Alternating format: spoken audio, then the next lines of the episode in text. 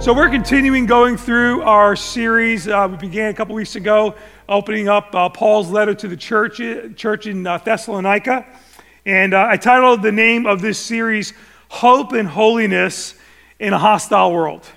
Hope and Holiness in a Hostile World. I titled that because this young church of converts, right, that Paul goes and visits, uh, they embrace uh, the gospel of Christ, right? They repent of their sin. They turn from their pagan practices and many of the ungodly things that were going on around uh, that area of, of, of, Thessalonica. And they kind of, they, they, they pull away from that and they begin to uh, bring upon the consequences of the community, right? And they start to experience some of the, the hostility of the world as they are pursuing Christ with a passion uh, and a desire to live pure lives that are holy uh, to God.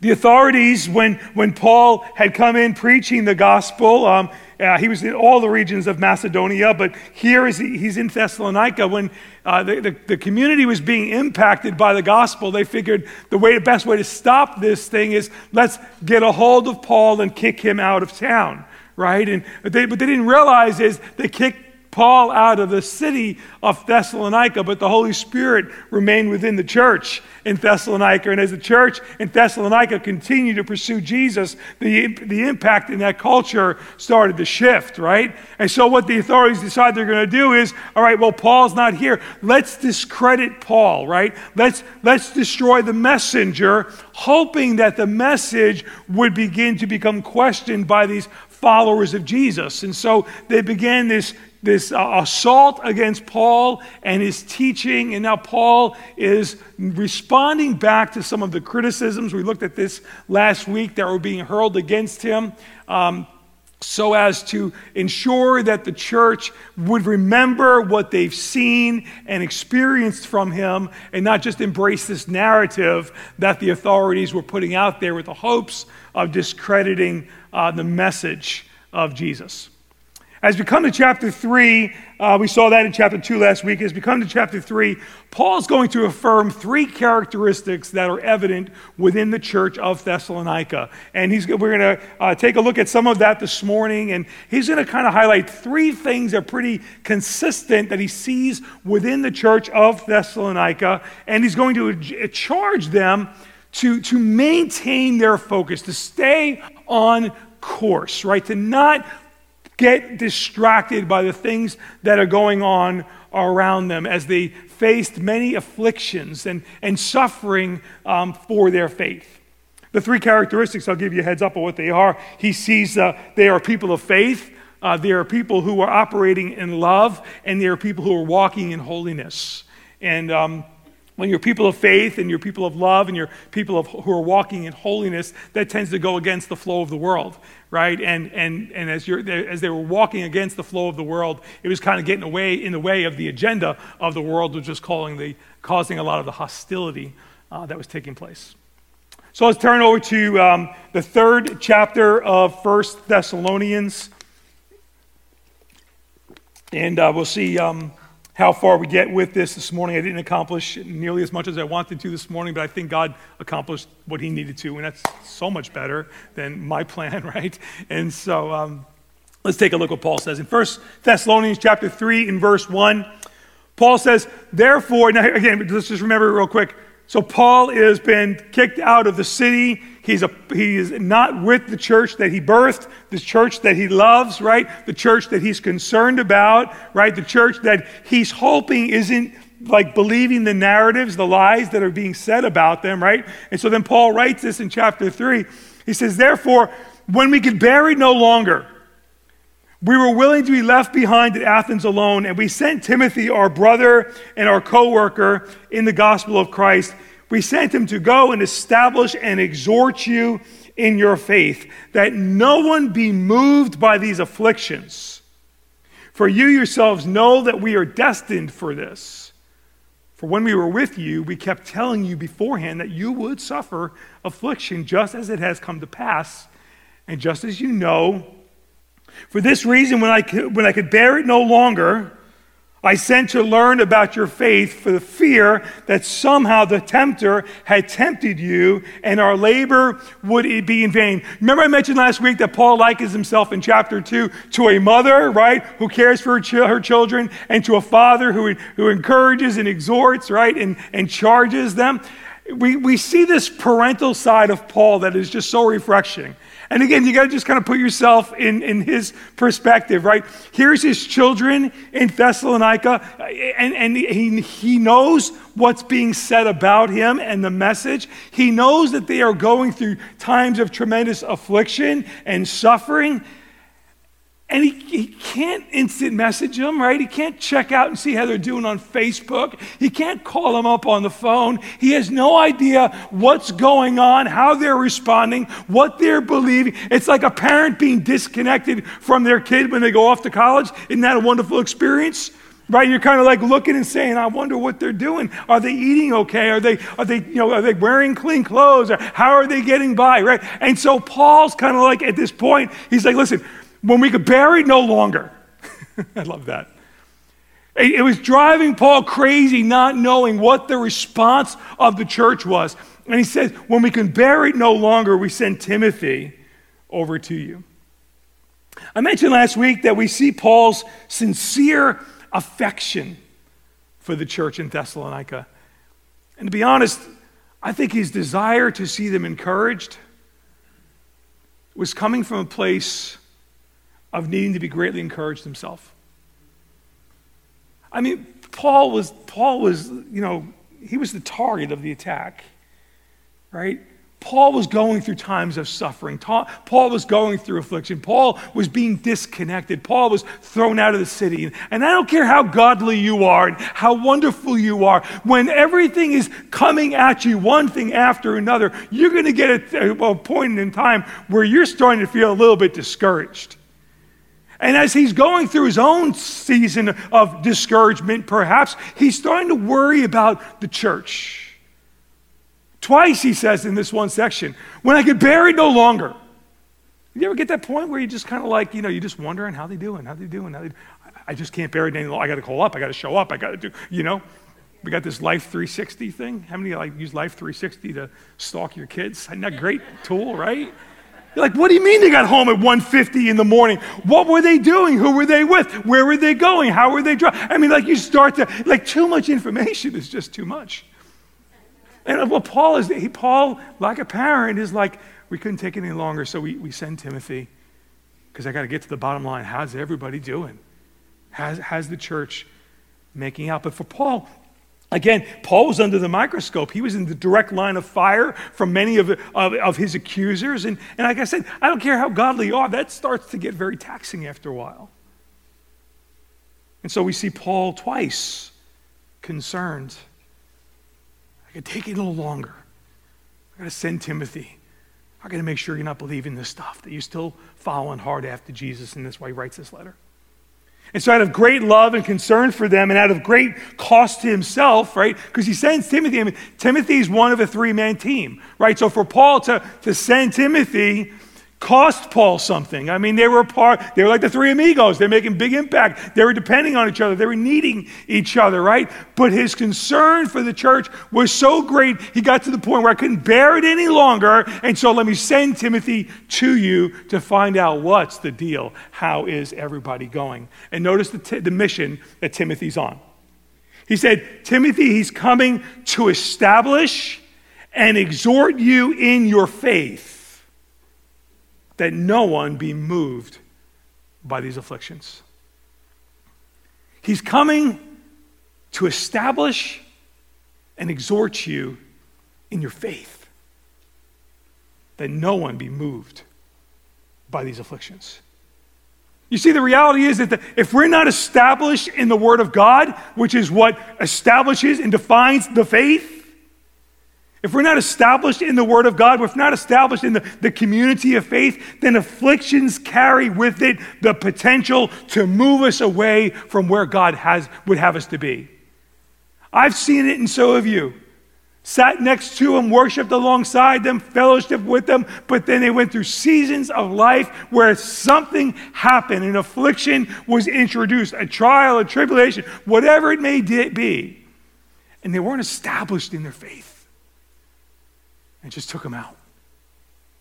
Right? That's why it's so important to make sure that, that our, our faith is established not in a person, not in a church, not in an emotion or a feeling, but established in the Word of God. So that when the winds and the storms blow, like that house that Jesus talked about, the house is built on a solid rock that can endure the storms of life. And, and Timothy's going there to make sure to establish and exhort them in the faith. It's not like Paul was saying to them, listen, you're not going to go through times of affliction. It wasn't like that. that's what he said. In fact, it was just the opposite. Look what he says in verse 3 that no one be moved by these afflictions. Look, for you yourselves know that we are destined for this. That's what you signed up for. That's going to be your reality. For when we were with you, we kept telling you beforehand that we were going to suffer affliction just as it had come to pass and just as you know. So it wasn't like Paul was kind of giving them this easy believism just come to Jesus and everything's going to be great. Paul didn't establish the church in Thessalonica on the cotton candy form of truth, right, that tastes real good but dissipates in your mouth very quickly, that just says, just come to Jesus and everything's going to be wonderful. Paul's like, no, I told you when I came, you're going to suffer. There's going to be affliction. We are destined for this. You see, the reality is, as people of faith, we're going to go against the flow. That's the reality. You, you can't be a disciple of Jesus and walk with the world. As disciples of Jesus, we're going to go against the flow, but let me be really clear. Please listen to this. This is a very important piece. We're going to go against the flow. We're not going against people, though. You see, too many times in our pursuit of going against the flow, we take out everybody who opposes anything and we go after people. And we got to be really careful because we lose opportunity to pick up a couple of those people and bring them to Christ because we're attacking what they're doing and not realizing that they are, they, they are, they are just acting out in their sin. We're not going against people, we're going against the ungodly thinking and the practices of the day that result. That is, as a result of that, we're going to experience a season of suffering and affliction. And so we need to have a proper perspective on what it looks like as we're going against the flow. Right? We're not taking out people. Hello? We're casting down arguments and everything that raises itself up against the knowledge of Jesus Christ. We're going after lies. We're going after the ungodly practices and behaviors and, and the things that, that, that, that violate the, the holiness and the awesomeness of God. I reminded you last week of the words of Jesus in John chapter 15, where Jesus said, If the world hated me, they're going to hate you also. Because you're not of the world. I've called you out of the world. Now, we, we, we get that, and we know that up here. But too many times when that reality starts to become our reality, it's kind of like, what happened? Why is everybody upset with me? Why, why, why can't I just live out my faith? Maybe I should be quiet. Maybe I shouldn't, you know, disturb things. Maybe I shouldn't. And it's like, no, no, no. This is par for course. As followers of Christ, we go against the flow, not against people. Jesus didn't go against people. Jesus went against the flow and picked up a lot of people along the way, right? Listen to what Peter says in 1 Peter chapter 4. First time I ever heard this scripture was when I had, um, had come back to the Lord. It was about 1989, and I was going through a season. It was really difficult. I had, I, kind of, I, I, I had left all the friends I was hanging with, all the all the lifestyle, the, you know, the partying and all the stuff that went out. And I just I went from like the life of the party to hanging out with mom and dad on the weekends, right? And it was kind of like there was a major shift in my my life. But God put certain people in my life, some friends that kind of came alongside me. But it was in a season that I was going through a time of just wondering, like, what why am I going through this so much? And my brother Clark brought this passage of scripture to me during that season. It was like a, a word spoken from God at a very timely season. It's the first time I ever heard this before, and it was, it, it was back in 1989, and it's 1 Peter chapter 4 and verse 12. He said, Beloved, do not be surprised at the fiery trial when it comes upon you to test you, as though something strange were happening to you. Don't we do that? Right? Isn't that the first thing? It's like, where, why, why me? Why am I going through this, right? Don't be surprised at the fiery trial when it comes upon you, as though something strange were happening, was happening to you. But rejoice insofar as you share Christ's sufferings, that you may also rejoice and be glad when his glory is revealed. If you're insulted for the name of Christ, you're blessed. How many feel blessed when they are insulted for the name of Christ? Yeah. I don't always feel blessed. I got to be honest with you. My hand is up in church and I'm saying yes, but I got to tell you what. That's the last thing going through my mind. That's, the, that's not, I was just say, that's not the first thing going through my mind, okay? I'll tell you what I want to bless you with. Yeah, I, right? But that's what, that's, that's what the Word of God says. If you're insulted for the name of Christ, you're blessed. Why? Because the Spirit of glory and of God rests upon you. Wow. That's powerful right there. Why are you blessed? Because you're being identified with Christ and the Spirit of glory and of God. It rests upon you. But not look, but let none of you suffer as a murderer or a thief or an evildoer or as a meddler. Interesting here. Do you see what he puts all on the same level of like, you know, with meddling. He puts on the same degree of with meddler those who are murderers, right? He's saying if you're suffering because you're a murderer, well, thank God, I'm not, I'm not a murderer, right? I'm not, I'm not an evildoer or a meddler. Getting into people's business that has nothing to do with me, by the way, is really what we're talking about. Hello? He says, listen, if you're suffering because of that, well, then you're just getting what you deserve. See, too many, too many times Christians think they're being persecuted because they're being insensitive, they're being thoughtless, they're being uncaring. They're, take, they're presenting truth with no grace whatsoever, and they're hurting people. They're going against people and not lies, right? You gotta be careful not to do that. And then when they turn against you, like, oh, I'm just suffering for Jesus. No, you're suffering because you're, you're, you're being stupid. Don't do that. Don't do that, right? He says, but listen, if anyone suffers for being a Christian, don't be ashamed. But let him glorify God in that name. Hey, if you're, if you're going to be, if you're going to, if you're going to be, you know, um, if you're going to suffer, Make sure you're suffering because you're making the name of Jesus great. Right? Peter reminds us that being a Christian means that there's going to be times that we suffer. Have you had times you've had to suffer? I've got some really good news for you. You've never gone through an affliction or a time of suffering that God didn't allow to come into your life to refine you, to sharpen you. You see, you are not a victim of circumstances. As a child of God, nothing gets to you unless it first gets through God who uses it for his purposes in play. It might be to correct you, it may be to rebuke you, it may be to sharpen you. It's usually to bring something out of you that does not look like Jesus. Right? One of our best tools, one of our best friends can be affliction if we will use it for the glory of God. And Peter reminds us that, that being a Christian means that there's going to be times that we suffer, but it's, but it's never without purpose. God will always use it for his glory. This is something that the Apostle Paul had to learn himself. You remember we read about the Apostle Paul being taken into the third heaven?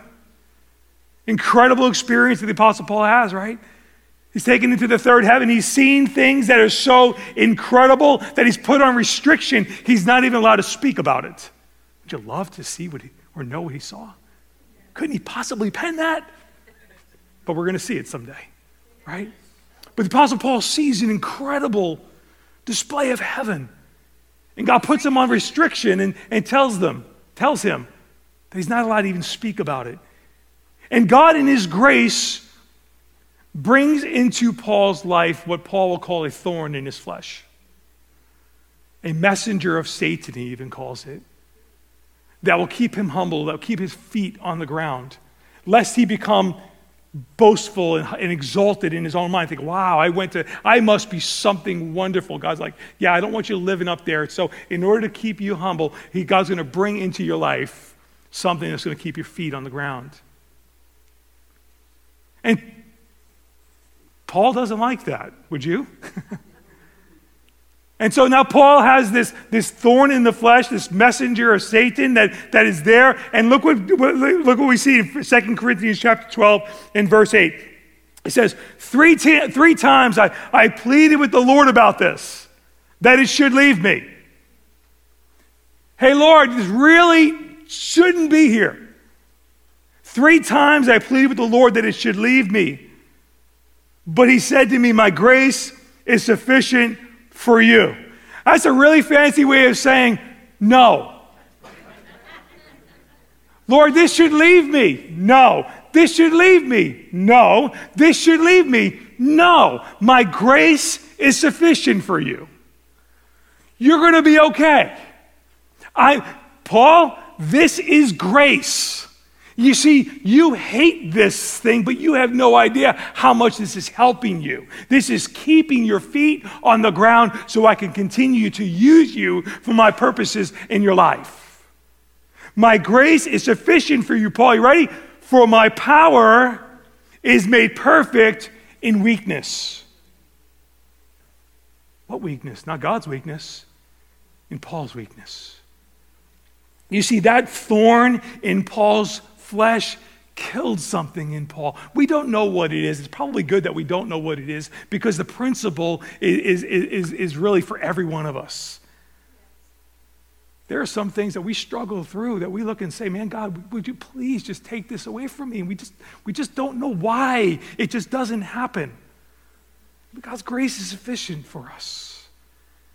And see, when God says to him, my, my, grace, my grace is sufficient for you. Look, but my power, for my power is made perfect in your weakness. Paul, this thing that you're dealing with, you, you, see how weak you feel? You see how dependent upon me that you feel? Do you realize that, that what this thing is doing is making you realize how much you need me? Do you realize that this is the very thing that's protecting you from elevating yourself higher than it ought to be? He says, Paul, my power is made perfect in your weakness.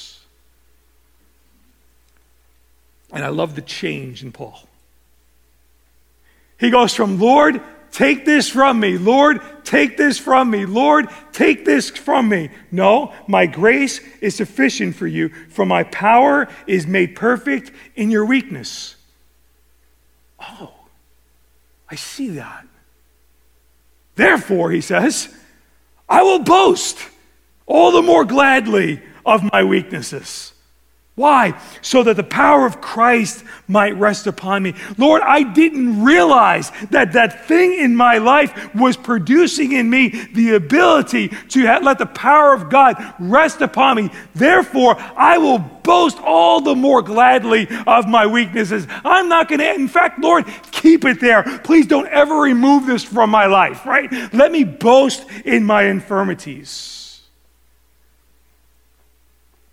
So that the power of Christ may rest upon me. Look, for the sake of Christ, then, look, he says, I am content with weaknesses, insults, hardships, persecutions, and calamities. For when I am weak, then I am strong. You realize what he just said there? He said, I will boast in these infirmities. And then he says, I am content with weaknesses, insults, hardships, persecutions, calamities. I hope there's a day while I still have breath in my lungs that I can say, I am content with weaknesses. I pray that there's a day that comes before I stand before the Lord that I can say, like Paul said, I am content with insults and hardships and persecutions. I just want to go on record and say, I am not there yet. I'm working on it. But look what Paul says here.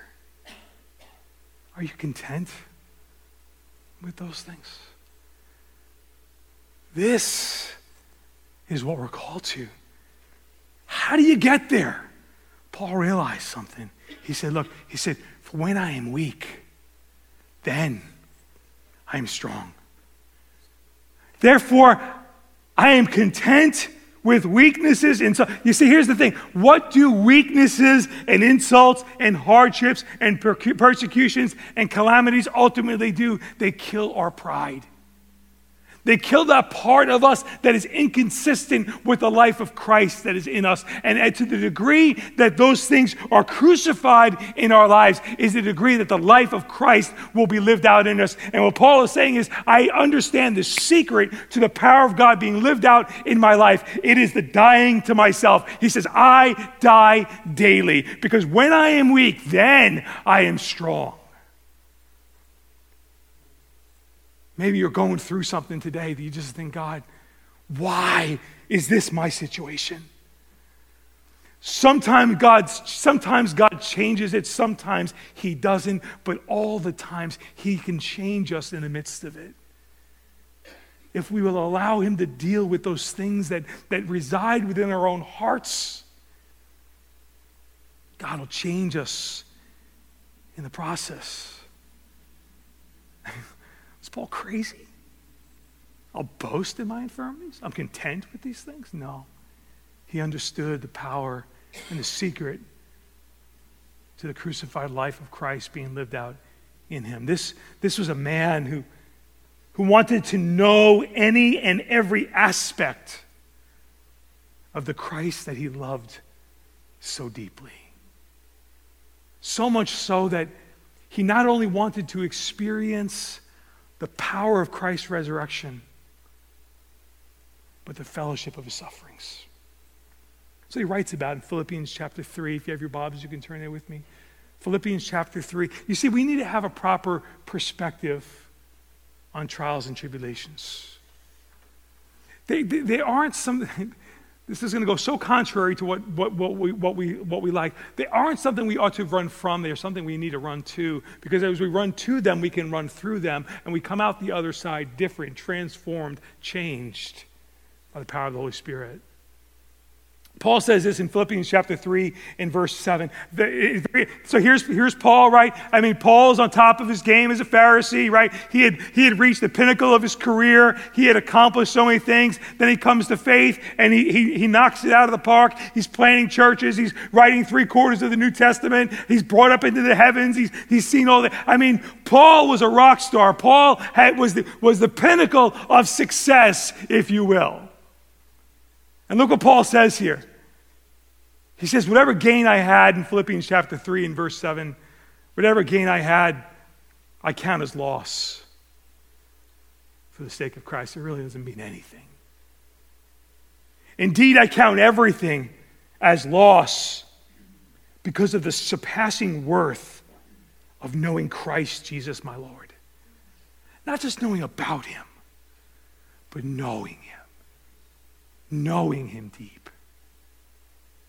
For his sake I have suffered the loss of all things, and I count those things as rubbish in order that I may gain Christ and be found in him. Not having a righteousness of my own that comes from the law, he knew that wasn't possible, but that which comes through faith in Christ. The righteousness from God that depends on faith. And Paul says this so profound in verse 10. He says, That I may know him in the power of his resurrection and may share in his sufferings, becoming like him in his death, that by any means possible I may attain the resurrection from the dead. Paul's passion and pursuit was the knowledge of Jesus. Again, not just knowing about Jesus, but so knowing his Lord that he experienced him in the power of his resurrection as well as in the fellowship of his sufferings. He wanted to literally walk in the moccasins of Jesus to the degree that he was able to do on that side of eternity while he was there. His love for Jesus drove him to want to know everything he possibly could, despite how that would impact his life. Do you? Do I? That's the challenge for myself. That's the question. That's, that, that's so much easier to preach than it is to live. When, when, when rubber hits the road and I've got to put this stuff in motion just like you do, the question oftentimes will come up that we need to ask ourselves is how much do I really want to know him? What am I willing to give up? What am I willing to sacrifice? How am I willing to arrange my priorities in such a way that I might know him? That was Paul's heart for the church. That's God's heart for the church who inspired this text. This wasn't just written to Philippi, this wasn't just written to Thessalonica. This was written to Integrity Church. This was written to you and to me. That we would pursue him. And Paul's heart for the church at Thessalonica was that they would not allow the trials and the tribulations that, that normally come upon a follower of Jesus to move them from their faith in God. To see those trials and tribulations as a tool to get closer to God. We, in a time where there's so much garbage being preached about prosperity messages and, and how God just, just wants to bless you and give you what you want and meet your needs and everything's going to be good. And, and we, we, we need to have a proper perspective, a biblical perspective on trials and tribulations. As Paul said, we're destined for this. This is going to be the reality of the believer. And those prosperity messages really only help the people who are preaching them. Because in the end of the day, when the people walk out the door, they're still going through the same trials and tribulations. And whether they're going to use that to draw closer to Jesus or further from Jesus. And see, that's the problem. The problem is they paint a picture of a walk with God that just is not biblical. And we need to have a proper understanding. Listen, we need to be really, we need to recognize. I mean, many of you, you've been in the faith, some of you for a long time. I've been in the faith for a long time, and I've discovered that, that our journey of faith is full of, of mountains and valleys. Right? And, I, and I've discovered that I cannot, I would love to, I can't jump from mountaintop to mountaintop. I would love, I love the mountaintop. I pray our kids come home from the mountaintop this up this weekend. I pray that what they experience just, just infuses and encourages and blesses us, right? I want them to. I love the mountaintop. I would camp in the mountaintop if I could. But the problem with the mountaintop is you don't grow on the mountaintop. You don't grow on the mountaintop, and you can't jump from mountaintop to mountaintop. The only way to get from one mountaintop to the other mountaintop is you got to go through a valley. And it's going through the valley that the character of God is developed in our lives. It's there that, that we start to feel the pain. It's there that we start to feel the, the loneliness. It's there that we start to get down to the core of what this thing called Christianity is all about. And we need to be careful to not park there and just kind of so dwell in the valley that all we could talk about is the valley. And all we see is the valley. And all we get overwhelmed about is the valley. Have you seen them? Maybe you, you've heard them. You talk, it's all they could talk about. How you been? Well, you know, it's really under the circumstances. It's not been really good. I found myself in a valley. It's, you know, there was a day I was doing really good, but I don't know what happened to God. I don't know what, you know, where, where, where did he go? I'm not feeling it anymore. Listen, you're just on your, you're just on your way to another mountaintop. Dig into where you are. Allow the valley to do its work in you. And just when you think that you're about to die, God will bring you right back up to another mountaintop. He knows what you need, He knows your frame. But don't miss out on the benefits of the valley. Don't miss out. David said, If I had not been afflicted, I would not sought the Lord. And there's such value in the valley. Because you know what dies in the valley? We do. We do.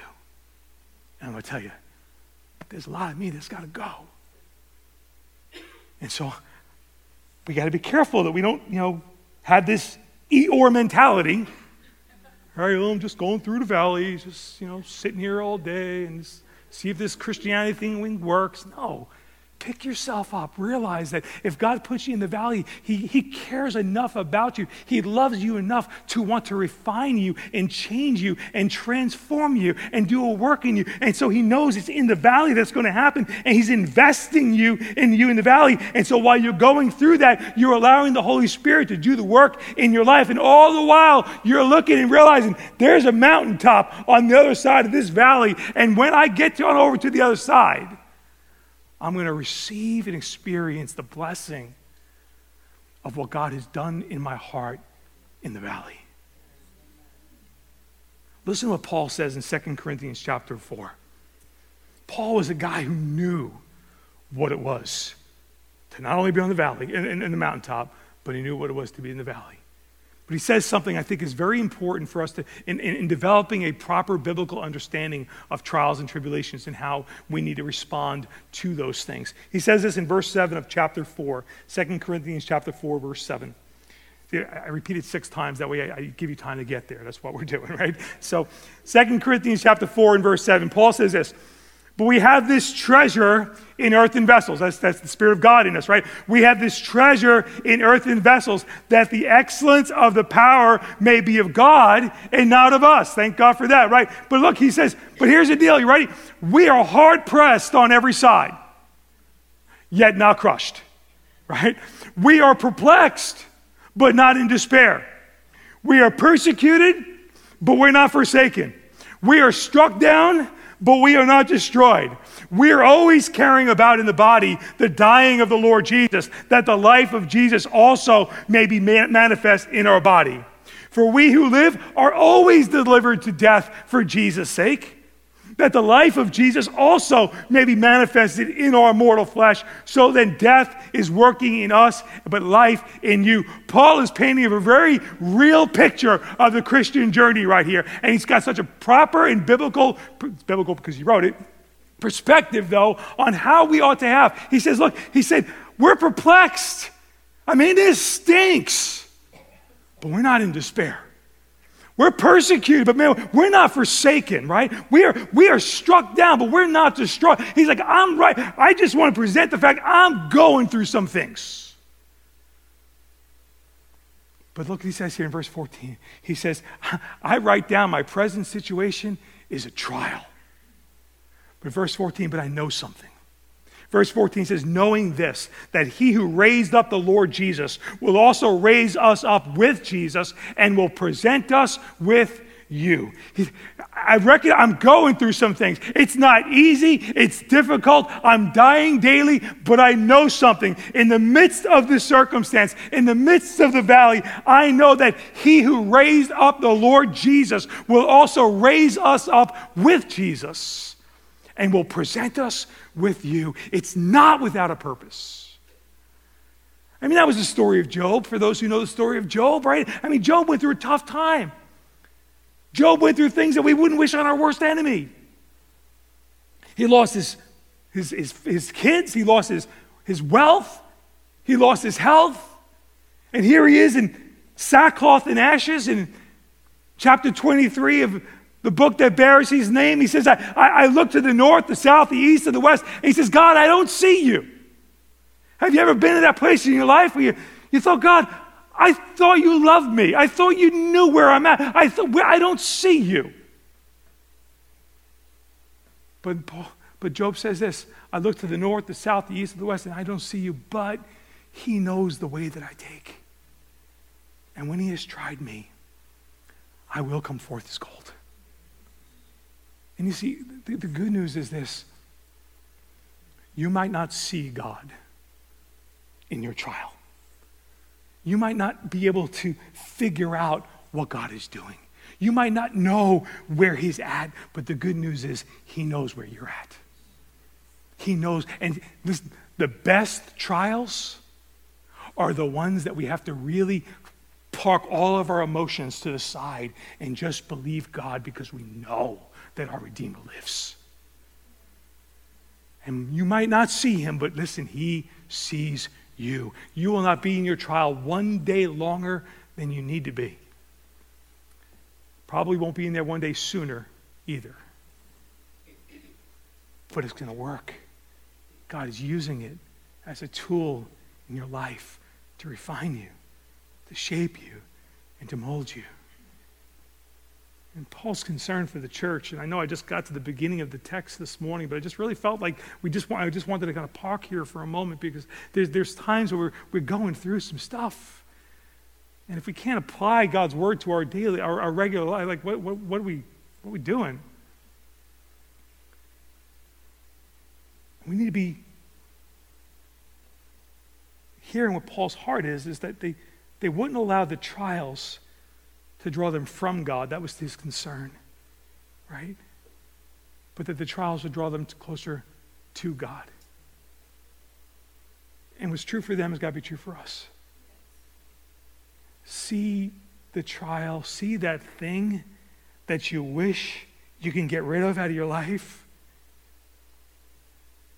See it as a tool now, there's, there's some things you can get rid of out of your life just because it's the consequence of bad decisions, and you just need to repent of those things. And that's not the kind of stuff I'm talking about. I'm talking about the stuff that were introduced into your life that you had no control over whatsoever, and it is just sucking the life out of you.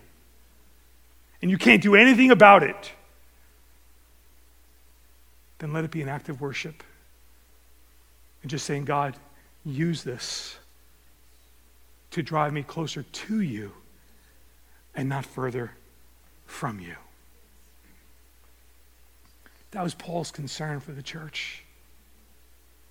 He knew what he was feeling, but he wanted to make sure that the, the afflictions and the suffering that they were experiencing in the church in Thessalonica was not going to drive them away from God.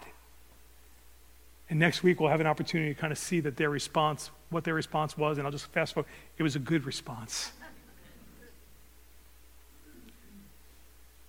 But I think for you and me today, we gotta we gotta remember a couple of things. Your spiritual journey is gonna be full of mountains and valleys. You're either on a mountaintop or you're in a valley on the way to the next mountaintop.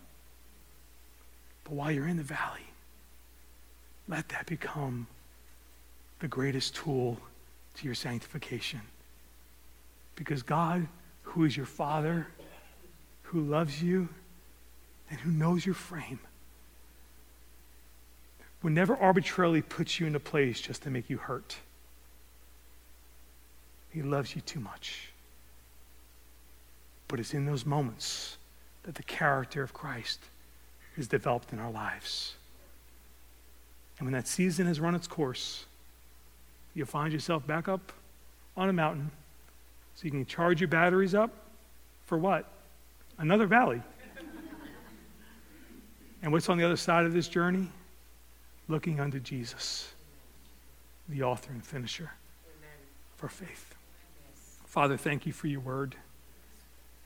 Lord, thank you for how it speaks to each and every one of us. I pray for my brothers and sisters this morning, those that, that might find themselves right now just in the midst of a valley, something they didn't wish for themselves, something they have no control over, something that keeps them up at night.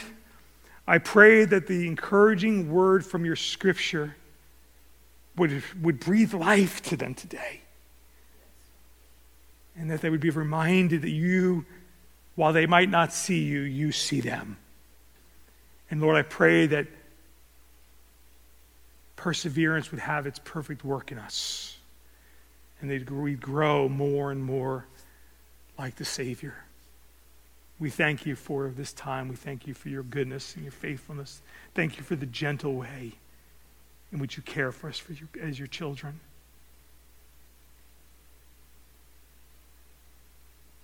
I to encourage you to take a moment and just think about the thing in your life that God may be putting you in, putting you through,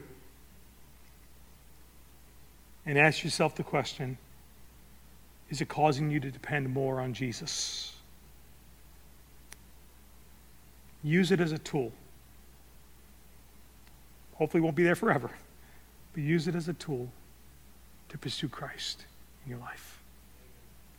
Amen.